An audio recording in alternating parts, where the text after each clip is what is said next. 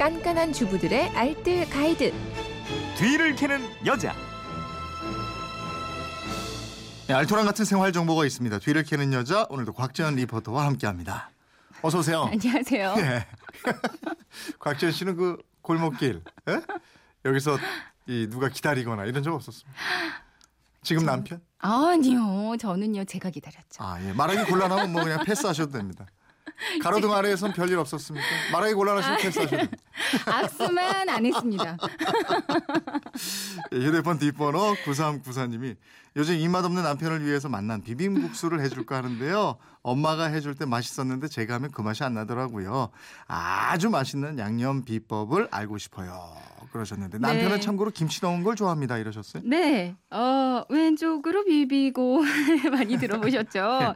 오늘 알려드리는 이 비빔국수 비, 비법이요. 네. 골목길에서 항상 기다려주지 않았던 저희 남편이 침 튀기면서 칭찬해준 정말 몇 안 되는 음식 중에 하나입니다. 어. 김치 당연히 들어가고요. 골뱅이도 들어가요. 아 이거 맛있는데. 그리고 손님이 좀 단 걸 좋아한다 네. 하시면 여기다가 파인애플 넣어줘도요. 이게 엄청 맛이 잘 어울리고요. 또 네. 새콤달콤 상큼해서 아주 맛있습니다. 어우 벌써 군침 도네요. 재료부터 가죠. 그러니까요. 네. 2인분 기준으로 알려드리겠습니다. 이 통조림에 들어가 있는 골뱅이 있잖아요. 네. 2인분이니까 작은 걸로 준비해 주시고요. 그리고 소면. 소면은 1인분이 100g 정도 되거든요. 음. 그러니까 국수를 손으로 잡았을 때 동그란 크기가 100원짜리 정도의 크기. 네. 그러니까 엄지를 동그 랗게 말아주었을 때 어, 검지를 말았을 때 엄지 손가락 마디 반 정도로 잡으면 이게 100g이거든요. 아. 이렇게 골뱅이와 소면 그리고 김치와 오이.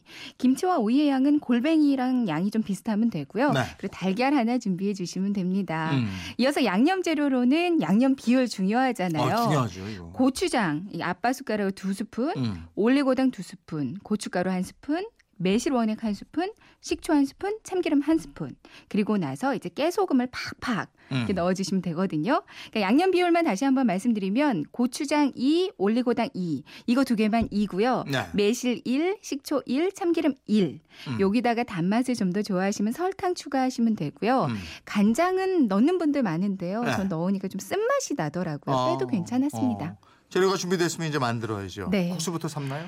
국수를 먼저 삶으셔도 되는데요. 네. 저는 달걀 먼저 삶거든요. 어. 그래야지 다 준비해 놓고 달걀 기다리는 일이 없어서 좋더라고요. 네. 국수 양념에 들어갈 재료들도 손질을 합니다. 이 골뱅이는 체에 받쳐 놓고요. 뜨거운 물을 한번 부어준 다음에 반 정도 크기로 잘라주세요. 네. 김치는 한 주먹 정도 국물을 조금 짜서 잘게 다지고요.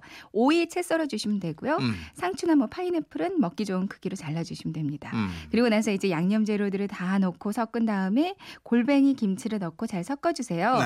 이대로 살짝 맛이 배도록 숙성을 좀 시키고요. 음. 이제 국수 삶아주시면 됩니다. 음. 소면 잘 삶는 방법이 있나요?